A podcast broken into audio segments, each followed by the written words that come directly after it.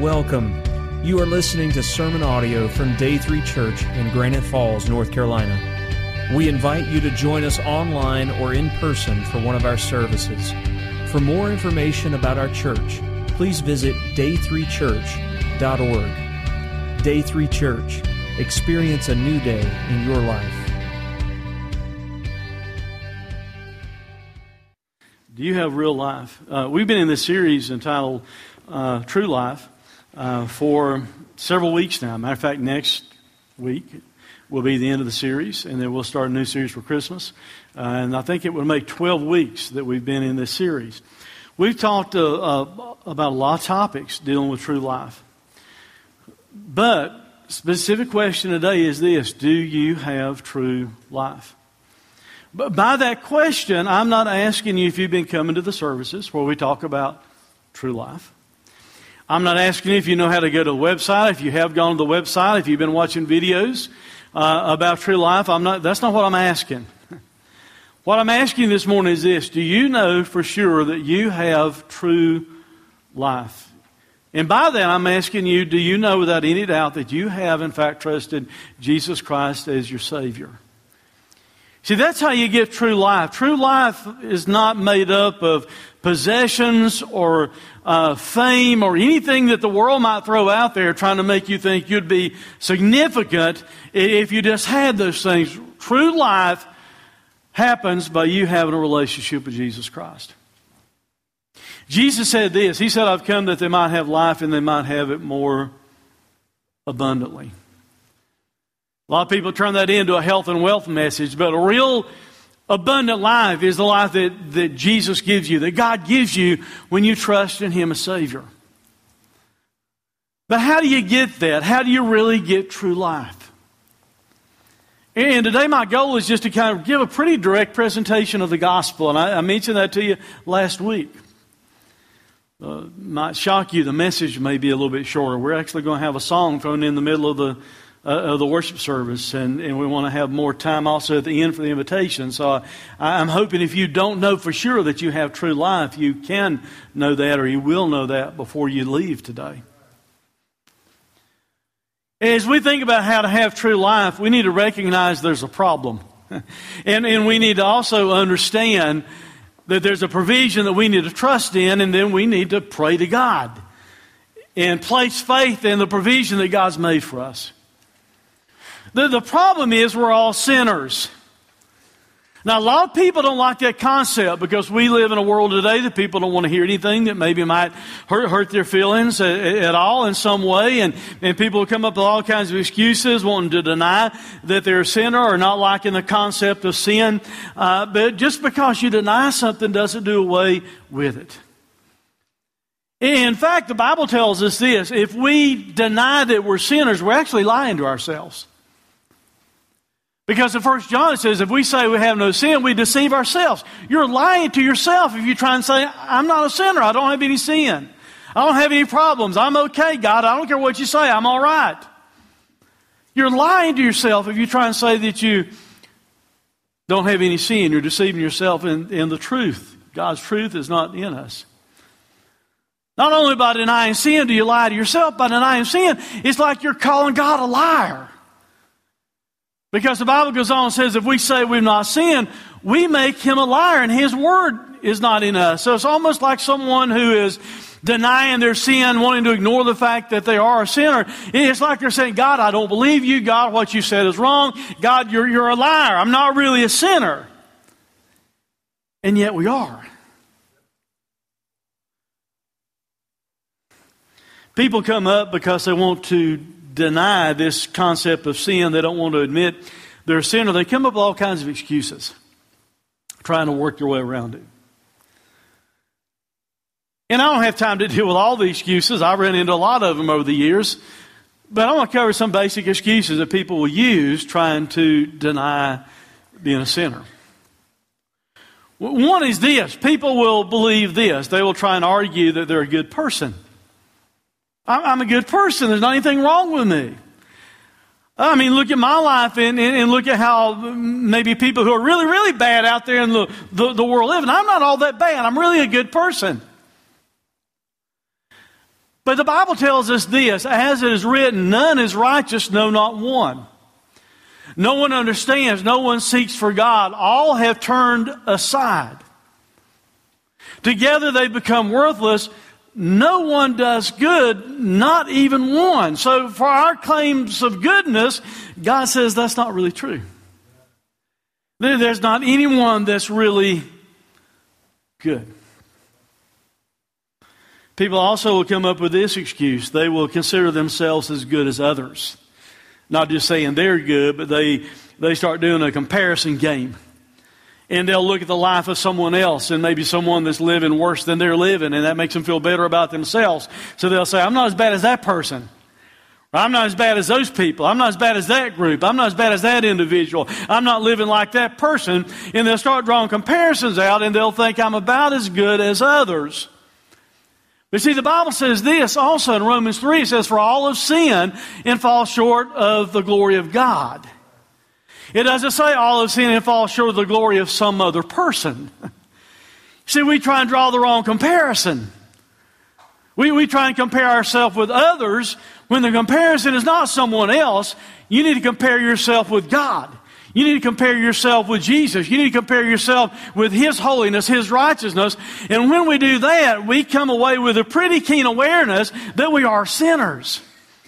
That the Bible plainly tells us there all of sin. All of us have missed the mark. All of us fall short. It's, it's like you're trying to hit a target and you, you, you fell on winning the prize as a result of it.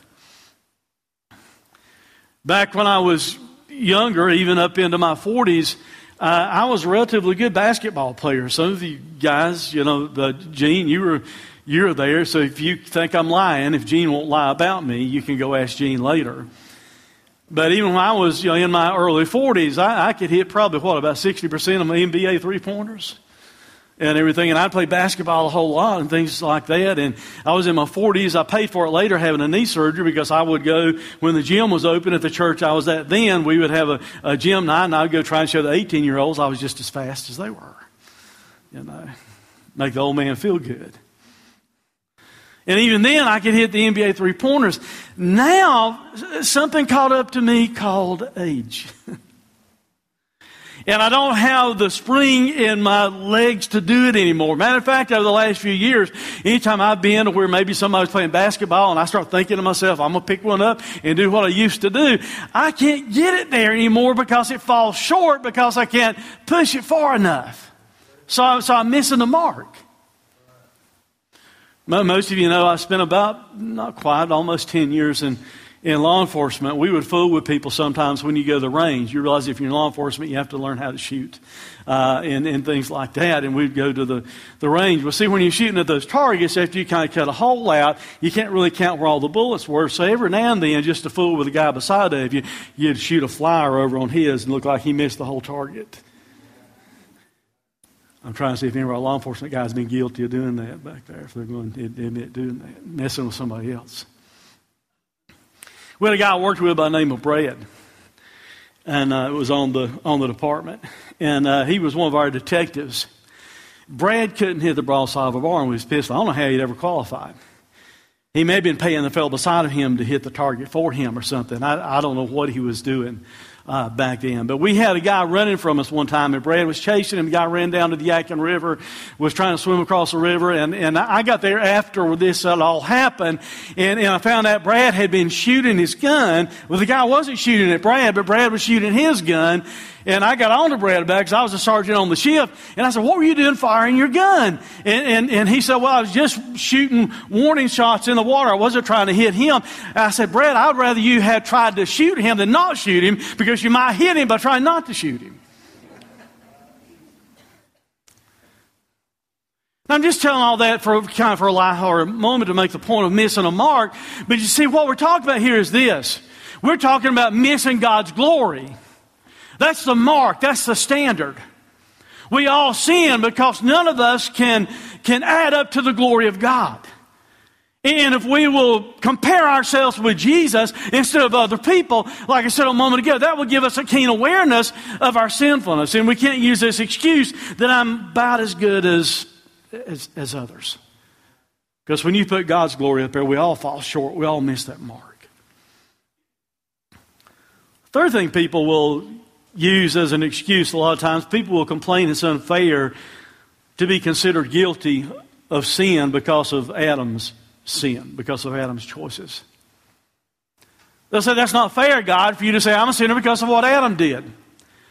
And yet the Bible tells us this it says, Therefore, just as sin came into the world through one man and death through sin, so death spread to all men because all of sin. The one man is talking about right there is the first Adam.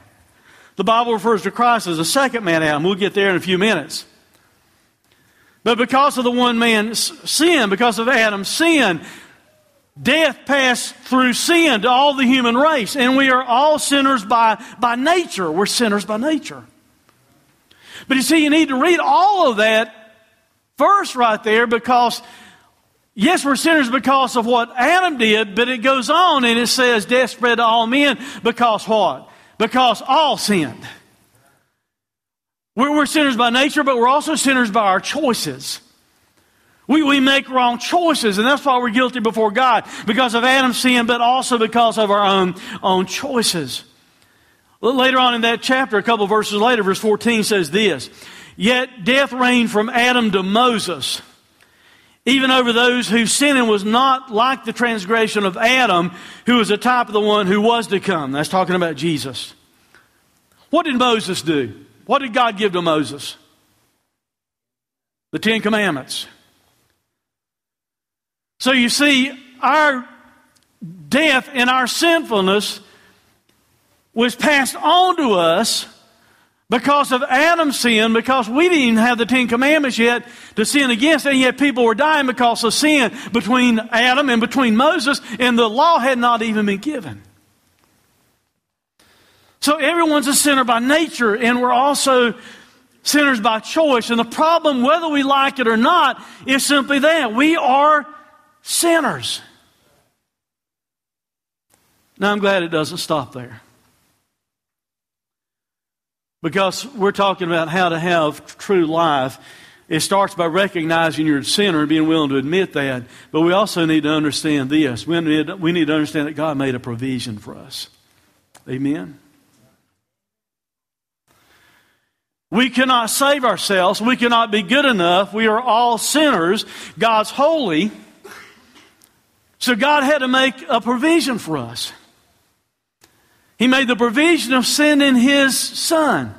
Not as an afterthought, not as a second thought. It wasn't like God was up in heaven and when Adam sinned, God started scratching his head and said, I didn't see that coming. God knew in advance always that man would sin, that I would sin, that you would sin. And it was always pre-planned that he would send his son to pay for our sins on the cross. The Bible tells us in Romans 5.15, but the free gift is not like the trespass. Once again, we're talking about the first Adam and the second Adam. For if many died through one man's trespass, talking about Adam, when he chose sin, much more have the grace of God in the free gift by the grace of that one man, Jesus Christ, abounded for many. See, what we lost in the first Adam, we get back plus, plus in the second Adam. The, the, the, only thing that we ever got from Adam, the only provision that Adam ever made for us was sin and death. That's his provision that he provided for us. But instead of sin and death, Jesus Christ provides this for us. He, he provides for us God's grace as a free gift. As a free gift. Let's, let's talk about that provision a little bit. You see, you need to recognize this also. The provision was made for us while we were sinners. That's really important because sometimes I'll be talking to people over the years and, and, and, and ask them about, you know, trusting Jesus as their Savior or, you know, come to church. And I get this excuse a whole lot of times. Well, I, I'll trust Jesus later, but I've got to fix myself first. I've got to straighten my life out first. Or I'll come to church later, but I'll, I'll, come to church after I work on myself, after I clean myself up, after I straighten myself up a little bit. Then I'll come to church and then I might think about trusting in Jesus. But you see, the problem with that is this. I can't fix myself. You can't fix yourself. We can't clean ourselves up. If we could clean ourselves up, we wouldn't need Jesus to start with, having died on the cross for us. Jesus died for us while we were sinners. Look at these verses. But God shows His love for us in that while we were still sinners, not while you were lovely, not while you were deserving, not while you were really good, while you were a sinner, Christ died for us. Since therefore we have now been justified by his blood, much more shall we be saved by him from the wrath of God. For if while we were enemies, we were reconciled to God by the death of his son, much more now that we are reconciled shall we be saved by his life. More than that, we also rejoice in God through our Lord Jesus Christ, to whom we now have received the reconciliation. Just, just leave the verse up there for a moment. The, the word justified, and I'll, you, will see it later on in, in, another slide anyway. But the word justified there, we justify His blood. If you've been around here much at all over the years, you've heard me talk about how you can remember what justification means. Justified means that God makes us through Jesus just like we've never sinned. It, it means God renders us or He reckons us innocent. It doesn't mean you are innocent. It doesn't mean that you are without guilt. It means that you're guilty and you are deserving of punishment, but God, because of Jesus, reckons you to be justified. He, he makes you in His eyes as though you've never sinned. He did that through the blood of His Son. And through Jesus, He sent His Son to die on the cross so we might be saved by Jesus from the wrath of God. Because of our sinfulness, we were enemies against God, but we can be reconciled, brought back together in a relationship with Holy God by the death of His Son, because Jesus died on the cross, paid the full penalty for our sins. He said, much more now, if we're reconciled, we should be saved by His life. More than that, also, we rejoice in God through the Lord Jesus Christ, in whom we've now received the reconciliation. Now think about the things of that verse for a moment. He, he told us we ought to rejoice. Did you see that? More than that, we also rejoice in God through our Lord Jesus Christ. Here's why we ought to rejoice. We ought to rejoice because Christ died for us while we were sinners. We, we ought to rejoice because he, we're justified, made just like we've never sinned by faith in His blood. We ought to rejoice because we've been saved by Jesus. If you know Him as your Savior, you've been saved by Jesus from the wrath of God. We ought to rejoice because we're reconciled to God, brought back together with holy God by the death of His Son. And we're also not just saved by His death, we're saved by His life. Now think about it from these terms. If we're saved by the death of Jesus, and we are by faith in the death of Jesus, the sacrifice on the cross, think about how much more secure we are that He got up out of the grave. Amen? We are saved by His life. In other words, that gives us all the confidence in the world to know that Jesus paid everything necessary on the cross because He took His life back up. That gives us the faith and the confidence to know that whom we believed in can actually do everything that He said He did for us because He took His life back up. That's why we ought to have faith in Him, and that's why we ought to rejoice in Him. The word for rejoice means this it, means to boast, it, it means to, to vaunt to, to glory in, more or less. And, and Paul's telling us we ought to rejoice because of all those truths that I just talked about. Stand up.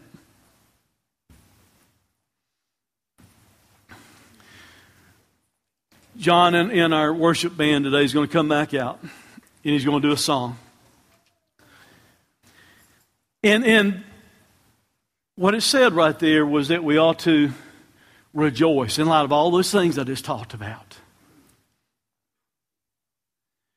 There's people right now getting ready to go to Panther Stadium.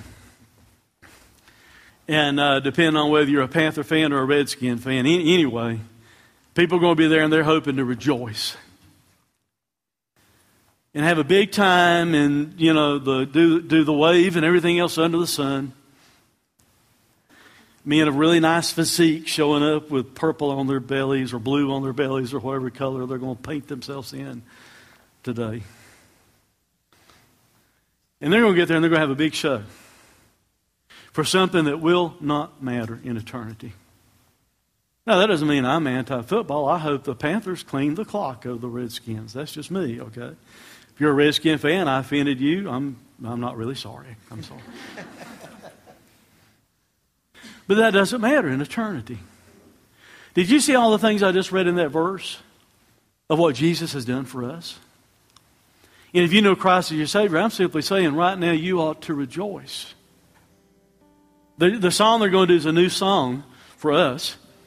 And, and it talks about God having put the air in, in our lungs. You need to breathe it in and let it out right now and sing and rejoice. And I want to challenge you to do that. I want to encourage you to rejoice right now because what Christ has done for us.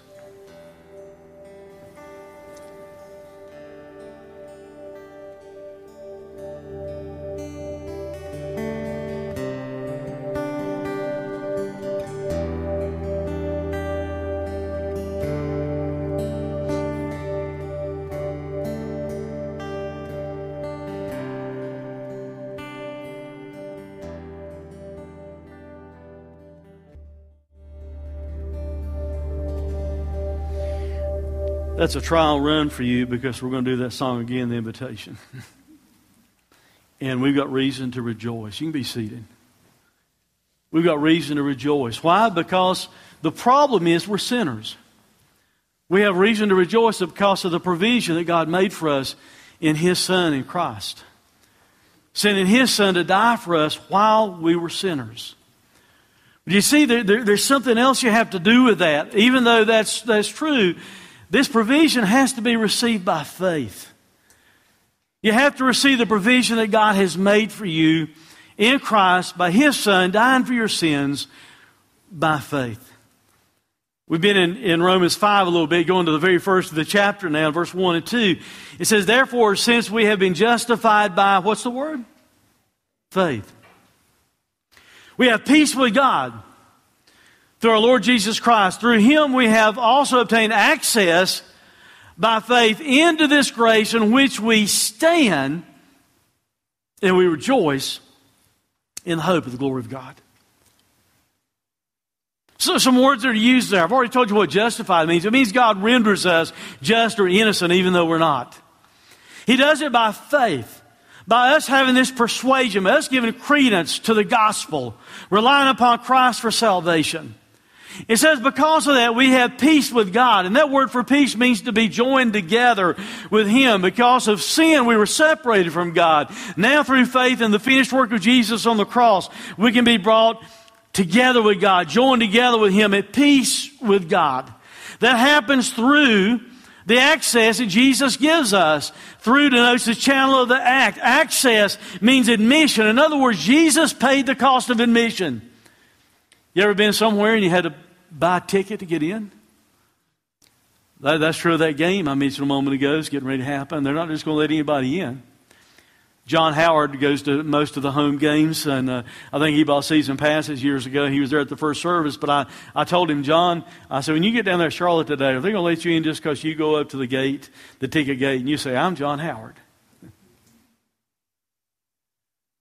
And that's not going to happen. He, he had to have a mission has to have a ticket. Jesus dying on the cross, He paid the admission cost for us into the grace of God. He, he purchased our ticket where we have access, admission into this grace in which we stand. And that denotes a fixed position of, of or rest. In other words, the grace that God gives us is permanent. Once you receive Christ as Savior, you stand in that grace. God's never going to take that grace away from you. You stand forever, permanently in the grace of God because of what Jesus did for you and you trust Him as Savior. God will not remove that grace. It's something you permanently stand in. And because of that, there's that word rejoice again. we ought to boast and we ought to vaunt. See, God's provision for us is Jesus Christ and His cross. It's not works. That's where a lot of people mess up the gospel. In Romans chapter 4, verse 2 and 6 says, For if Abraham was justified by works, he has something to boast about. In other words, if Abraham could have been good enough to work his way to heaven, he could have bragged about it. But not before God. For what does the scripture say? Abraham believed God and it was counted to him as righteousness. Do you remember the story that takes place there? God more or less said this. God said Abraham, even though you're really old and your wife is really old, I'm going to give you offspring and I'm going to give you such a mighty nation and so much offspring coming forth from your seed that it'll be like the sand of the sea and the stars of the sky. And he in his old age, beyond the years of child, fathering a child and his wife beyond the years of carrying a child. All Abraham did was believe God. He said, Amen to what God said. He believed God. Abraham believed God. Not because Abraham was good, not because he worked trying to win his salvation. Abraham believed God, and it was counted to him as righteousness. Now, to the one who works, his wages are not counted as a gift, but as his due. In other words, if someone's working, it's owed to them. And the one who does not work, but trust in him who justifies the ungodly, his faith. In other words, just like Abraham, if you and I will have faith in the finished work of Jesus and we'll take God at his word, our faith is also counted to us as righteousness. Let's keep reading. For the promise to Abraham and his offspring that he would be heir of the world did not come through the law, but through the righteousness of faith. What did I say about Moses a minute ago? Moses, God gave him what? Ten Commandments. Who came first, Moses or Abraham? Let's get this in chronological order. Abraham. Abraham could not have been saved by any means whatsoever of obeying the law because the law did not even exist. Abraham was saved solely based upon faith. And you and I are not saved by obeying the law. We are saved by taking God at His word and believing that Jesus is our provision who died on the cross for our sins. The Bible says this in Romans 6 For the wages of sin is death. That's all you get out of wages, of trying to work your way. But the free gift the free gift of God is eternal life. How do you get it? In Jesus Christ our Lord. Romans 10 4 says, For Christ is the end of the law for righteousness to everyone who works. Is that what it says? For Christ is the end of the law for righteousness to everyone who believes. See, our problem is we're all sinners. God made a provision for us by sending His own Son to die on the cross. So, our question is today this Do you have true life? Do you know without any doubt you have true life? Do you know right now you're comfortable with the thought of dying right now and knowing that you have true life because you know for sure you've trusted Christ as your Savior? Because if you don't know it, you can know it. Because the third and last thing I want to talk about, real quick, is the prayer. The problem is we're sinners. The provision was made for us in order that we can be saved through Jesus. But there's this prayer, this thing of trusting Christ for salvation.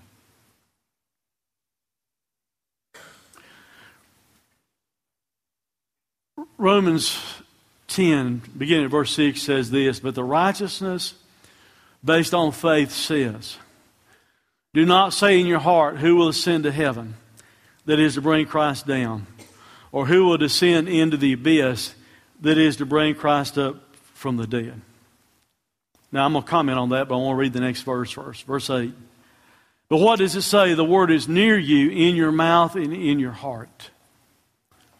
I think what Paul is saying there is this it's not some huge, significant thing, some hard task that you have to go about in order to be saved. You don't have to go up into heaven to bring Jesus down.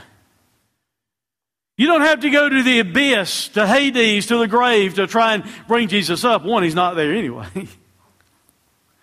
but you don't have to do some big thing like that. You don't have to do something like go to heaven to bring Jesus down to have a relationship with him or to go into the depths of hell to try and have a relationship with Jesus. It's not some huge, hard thing to do. It's as simple as the words in your mouth. That's how simple it is. But what does it say? The word is near you, in your mouth and in your heart. That is a word of faith we proclaim. Because if you confess with your mouth that Jesus is Lord, not go to heaven to bring him down, not go to some hard task, some significant thing, it is to believe in your heart, to confess with your mouth. If you confess with your mouth that Jesus is Lord and believe in your heart that God raised him from the dead, what does the Bible say? You might possibly be saved. What does it say? What? What does it say? Everybody get it you will be saved.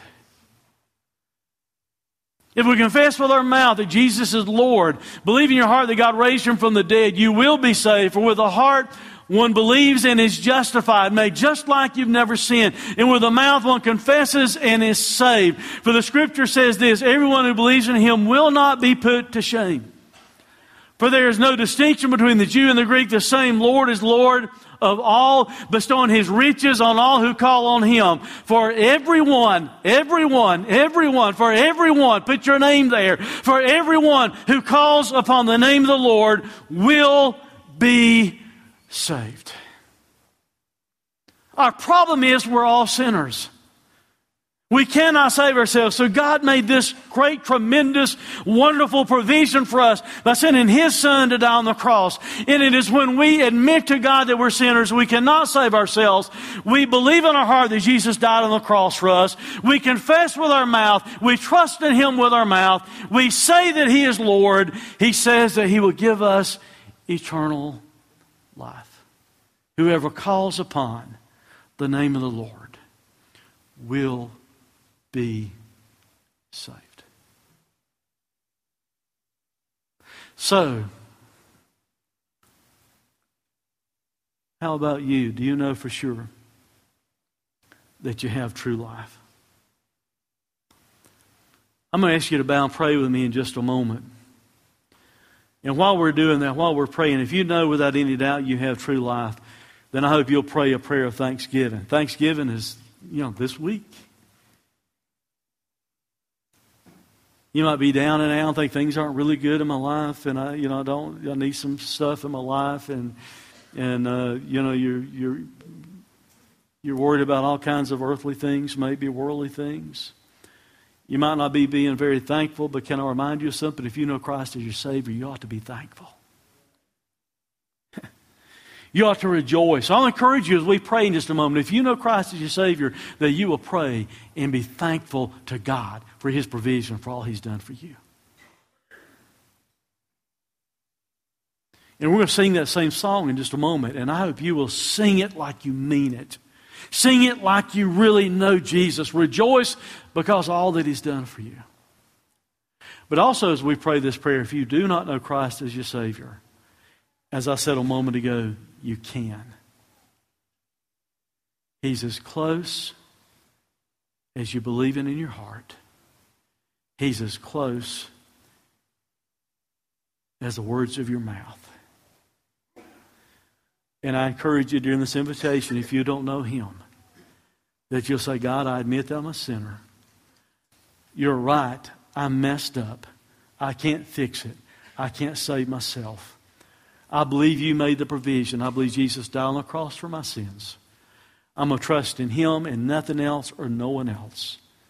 I'm going to receive your free gift of grace because you're offering it to me through your Son. Let's pray.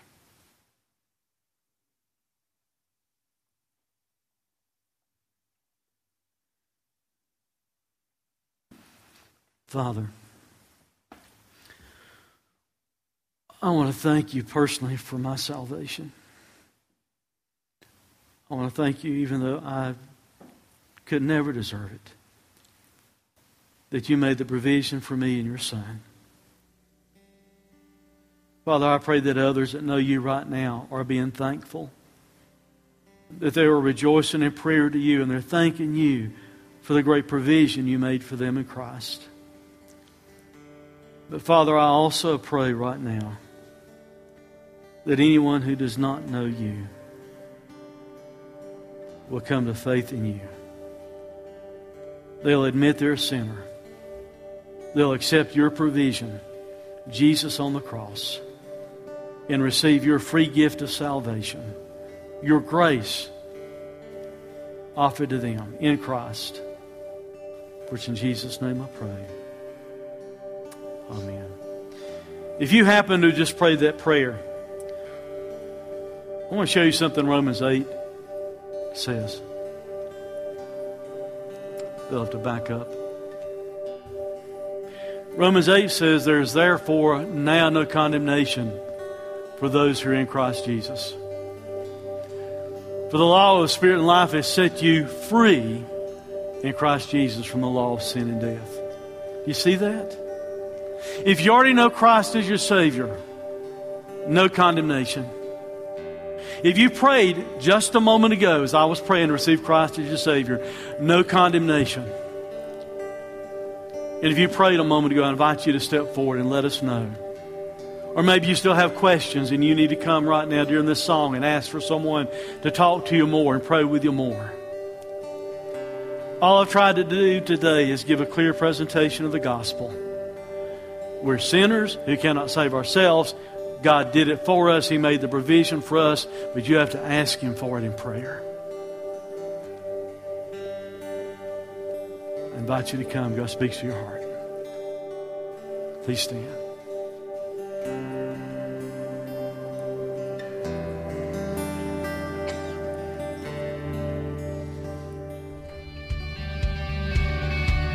Thanks for listening to this sermon audio production from Day 3 Church. We pray that it has ministered to you. For more information about our location, service times, or other sermon podcasts, please visit us online at day3church.org. Day 3 Church. Experience a new day in your life.